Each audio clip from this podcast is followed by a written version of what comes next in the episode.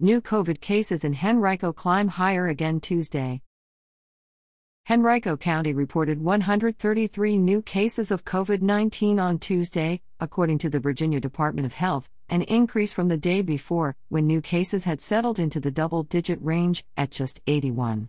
The seven day average of new daily cases in the county declined slightly Tuesday to 139.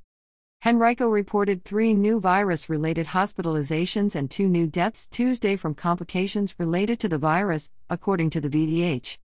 The percent positivity rate among testing encounters in Henrico has continued to hover between 9 and 10 percent, according to VDH data.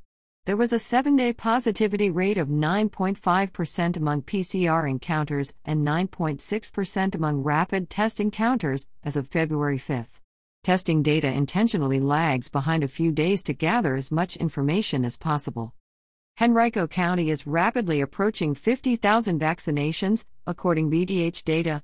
More than 8,600 Henricoans have received both doses necessary for full protection from the virus.